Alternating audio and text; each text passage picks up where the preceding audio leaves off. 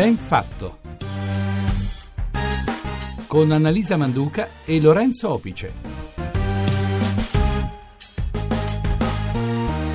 Oggi è lunedì, siamo al 26 di marzo, sono le 8.39 minuti e 22 secondi. Questa è la RAI, questa è Radio 1, buongiorno. Buongiorno, ben trovati a Ben Fatto, buon lunedì a tutti, il programma che guarda i fatti in un modo diverso. E questa mattina la stretta attualità ci porta a riflettere sui cambiamenti sociali del nostro tempo, principi che da decenni erano punti di riferimento indiscussi non sembrano più essere parte del mondo che ci circonda ed è facile sentir parlare nei discorsi quotidiani di caduta di certezze, di società alla ricerca di un equilibrio, di nuovi punti fermi nel lavoro come nella vita di relazione. Noi questa mattina proveremo a chiederci se le certezze esistono veramente o se al contrario quelle che noi pensiamo crediamo essere certezze, nella realtà sono dei meccanismi che sono in continua evoluzione. Incertezza, l'idea di incompletezza, questa mattina potremo, proveremo anche a spaziare, a ragionare in altre direzioni perché sta davvero nascendo una nuova forte esigenza di trovare connessioni per convivere in questo mondo così diverso da prima, profondamente cambiato e per certi aspetti maggiormente incerto. Il ritratto dell'uomo che sta costruendo la sua vita, il suo futuro, anche la sua identità sta mutando e noi dobbiamo saper mutare con lui perché c'è un forte bisogno di cambiare passo e di aprire anche la nostra testa. Cercheremo di ragionare su questo al 335 699 2949.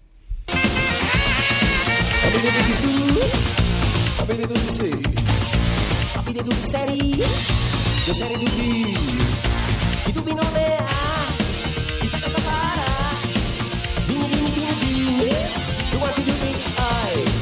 nessuna verità e poi cosa segui ci sono troppi dubbi non è un problema non avevi dubbi sono solo rock and roll non avevi dubbi sono solo rock and roll non avevi dubbi sono solo rock and roll non avevi dubbi no non avevi dubbi sono solo rock and roll adesso ti metti sì rock and roll non avevi dubbi sì rock and roll non avevi dubbi Edoardo Bennato, il suo rock and roll e i suoi dubbi. Buongiorno a Luigi Caramiello, docente di sociologia Università Federico II di Napoli. Ben trovato a ben fatto, professore. Buongiorno. buongiorno. Punti di riferimento indiscusso non sembrano più guidare il nostro agire, esistono interrogativi, incertezze. In questo clima comunque di disgregazione si era imposto uno stile di vita che ragionava sul qui e subito, l'abbiamo t- detto tante volte a ben fatto.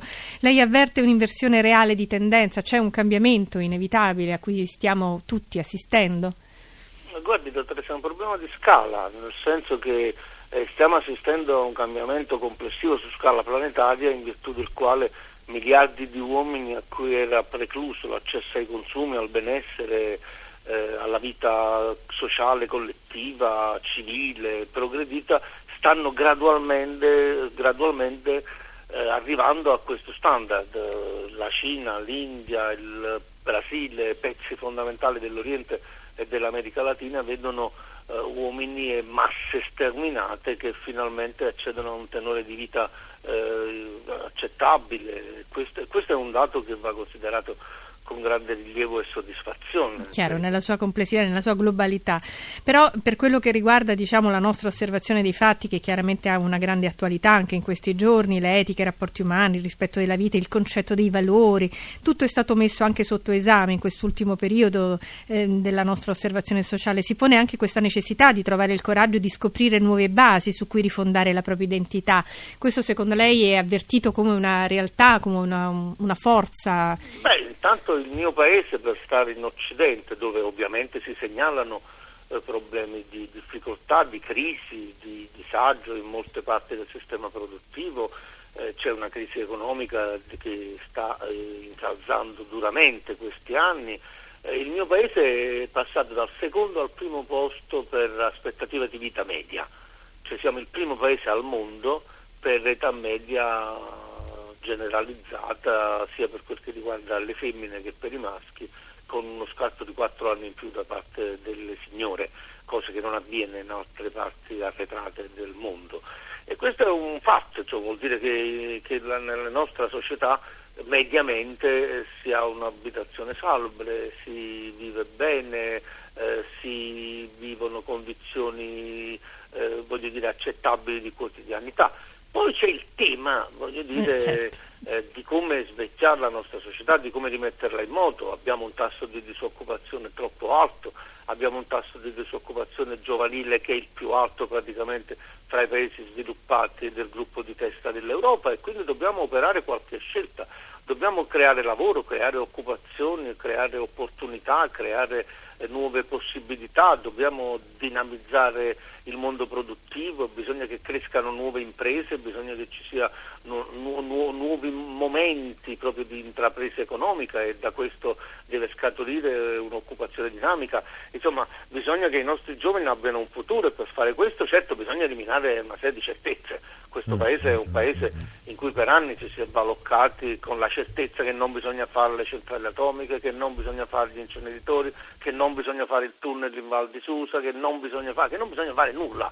E questo naturalmente ci ha portato in una condizione di scatto e di disagio rispetto alle altre nazioni veloci e dinamiche dell'Europa occidentale e in generale del mondo sviluppato che hanno una possibilità di ripresa più veloce e accelerata della nostra. Ecco, professore- Dobbiamo superare queste certezze per avere un mercato del lavoro più dinamico che crei occupazione per i giovani. ecco. Allora possiamo fare un discorso molto ampio in questo senso, professor Caramiello, perché è facile sentir parlare, come dicevamo in apertura, nei discorsi di ogni giorno, di caduta di certezze di una società anche alla ricerca di un equilibrio, di punti fermi. Le certezze per l'uomo sono qualcosa di determinante, però da un punto di vista sociale possiamo dire allora che l'incertezza, quella caduta di certezze, è anche una molla per guardare oltre, per migliorarsi, per cercare di creare dei nuovi equilibri che siano diversi da quelli che già conosciamo. Ma io sono profondamente convinto, guarda che in cinese c'è un'espressione, un ideogramma Veci che vuol dire insieme crisi e opportunità. Eh, il- la, la dimensione della crisi è anche la dimensione del cambiamento, la dimensione della speranza, la dimensione della costruzione del futuro. Schumpeter parlava di distruzione creatrice. Cioè, lo sviluppo economico liberale, il mondo moderno, la dimensione tecnologica contemporanea ha bisogno di non ancorarsi a nessuna forma statica, anzi dobbiamo essere dentro il cambiamento, assecondarlo. Poi altra cosa è il discorso sulla necessità di tutelare nel modo migliore i diritti, di, di Certo, salvaguardare le ragioni del, del lavoro, di tutelare il, il- il modo con cui gli individui pianificano la propria vita, le speranze di futuro, le opportunità, questi sono, questi sono problemi decisivi e centrali, ma sicuramente non lo si fa ancorandosi a un mondo che non c'è più, ancorandosi a uno scenario, a un, un presupposto epoca, una presupposta epoca dell'oro, che non so qual è, perché se vi ricordo bene gli anni 30 sono stati l'epoca della crisi economica, poi prima c'era stata una guerra mondiale, poi ce n'è stata una seconda, e i durissimi anni dello sviluppo economico sono stati gli anni del iperlavoro, dei bassi salari, insomma quest'epoca d'oro della certezza, eh, delle sicurezze, delle garanzie, ma quale sarebbe? Sa- Sarebbe, se ho capito bene, collocabile fra gli anni 60 e gli anni 80, cioè una decina d'anni in cui, per esempio in Italia, io ricordo, mh, come dire, di certezza avevamo soltanto che c'era un morto ammazzato ogni giorno per il terrorismo. Eh, Insomma, io ho la sensazione che abbiamo la, la- la tentazione quasi spontanea a ancorarci a un'età dell'oro come meccanismo nostalgico, ma non c'è mai esistita. Eh, non, non- non c'è mai esistito questo, questo paradiso ah, ah, perduto dal quale- al quale dovremmo ritornare. Io credo che se c'è un futuro da costruire, questo sta davanti a noi. Non e naturalmente c'è bisogno di mettere in moto meccanismi di trasformazione profonda e di velocizzazione del cambiamento. Professore, intanto i nostri ascoltatori stanno riflettendo intorno alle certezze, ci rendiamo conto dai messaggi che arrivano che comunque l'incertezza impera in tutti i campi.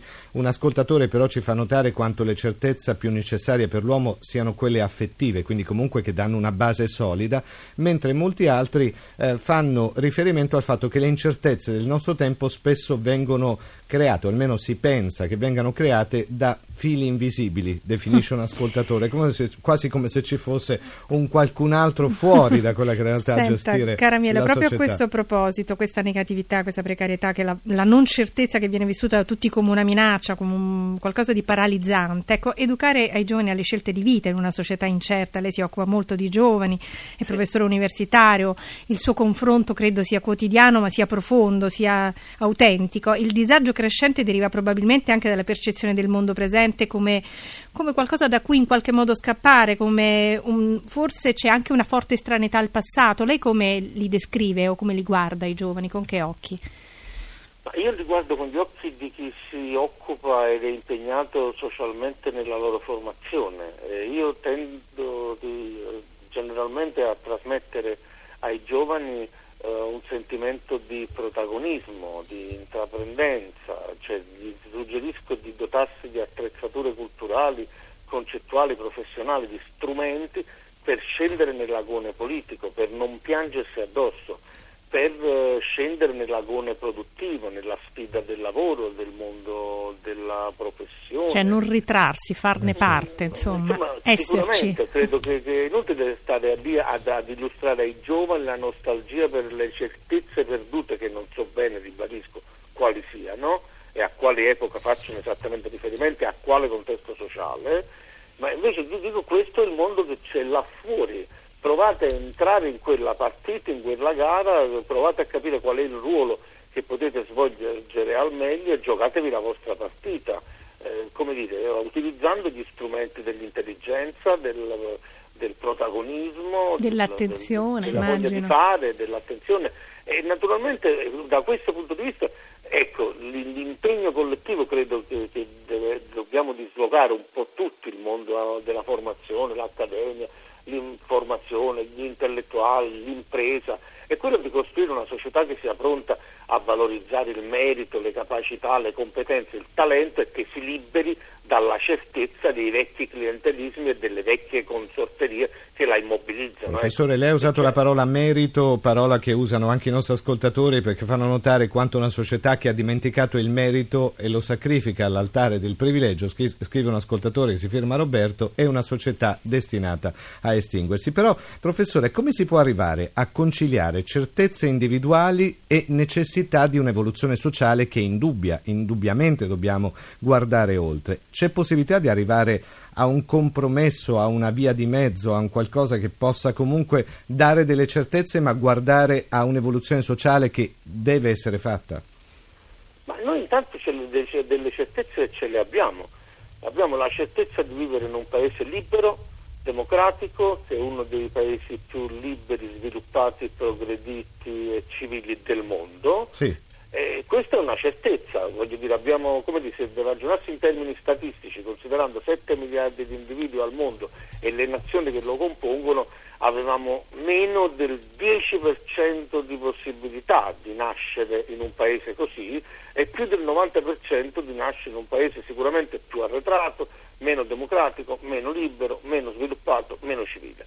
Quindi, quindi, come dire, in questa lotteria planetaria chi è, chi è- chi è capitato di nascere in Italia in quest'epoca possiamo dire intanto che è andata sicuramente bene, persino nel nostro disastrato mezzogiorno. Eppure il carattere dell'incertezza è ess- è essenziale nella società contemporanea e in una prospettiva per esempio pedagogica è costituito dalla difficoltà di tutti noi di compiere scelte percepite irrevocabili, assolute, perché in sé insistono contraddizioni sostanziali. Come facciamo a cambiare la nostra mentalità? Perché è un passaggio inevitabile e indispensabile di fatto. Guardi, irrevocabile assoluta al mondo che io sappia Non c'è solo la nulla. morte. Non c'è nulla. Cioè, io, voglio dire, io non vorrei dire in un mondo irrevocabile assoluto, ma io personalmente, per esempio, ho cambiato cinque volte lavoro nella mia vita e se potessi tornare indietro lo farei Ancora. nuovo, altre volte, ed erano cinque posti fissi. Però è una, è una vicenda mia personale. Che Sì, sì, che però aiuta a capire, a comprendere che generalizzare. nella su- la mobilità nella sua percezione, diciamo, personale. Sì, credo che, credo che la cosa che vada tutelata, ecco per esempio io credo che eh, il lavoro che, che si accinge a fare il governo di riformare seriamente un sistema di ammortizzatori sociali che garantiscano come dire, l'accompagnamento dei, dei lavoratori da un lavoro all'altro quando è necessario cambiarlo perché perché i settori produttivi vanno in crisi, perché eh, i settori merceologici cambiano, perché eh, gli apparati tecnologici non rispondono più evidentemente alle esigenze del mercato, avere un sistema di tutele, questo mi sembra molto importante, che abbia al centro non il posto, ma No, no, no, chiarissimo, chiarissimo, Cioè, il lavoratore lavoratore. va tutelato, va difeso, va accompagnato, bisogna che, che non nessuno sia lasciato da solo, bisogna che, che le istituzioni siano pronte a tendere una mano e ad aiutare il lavoratore che evidentemente deve subire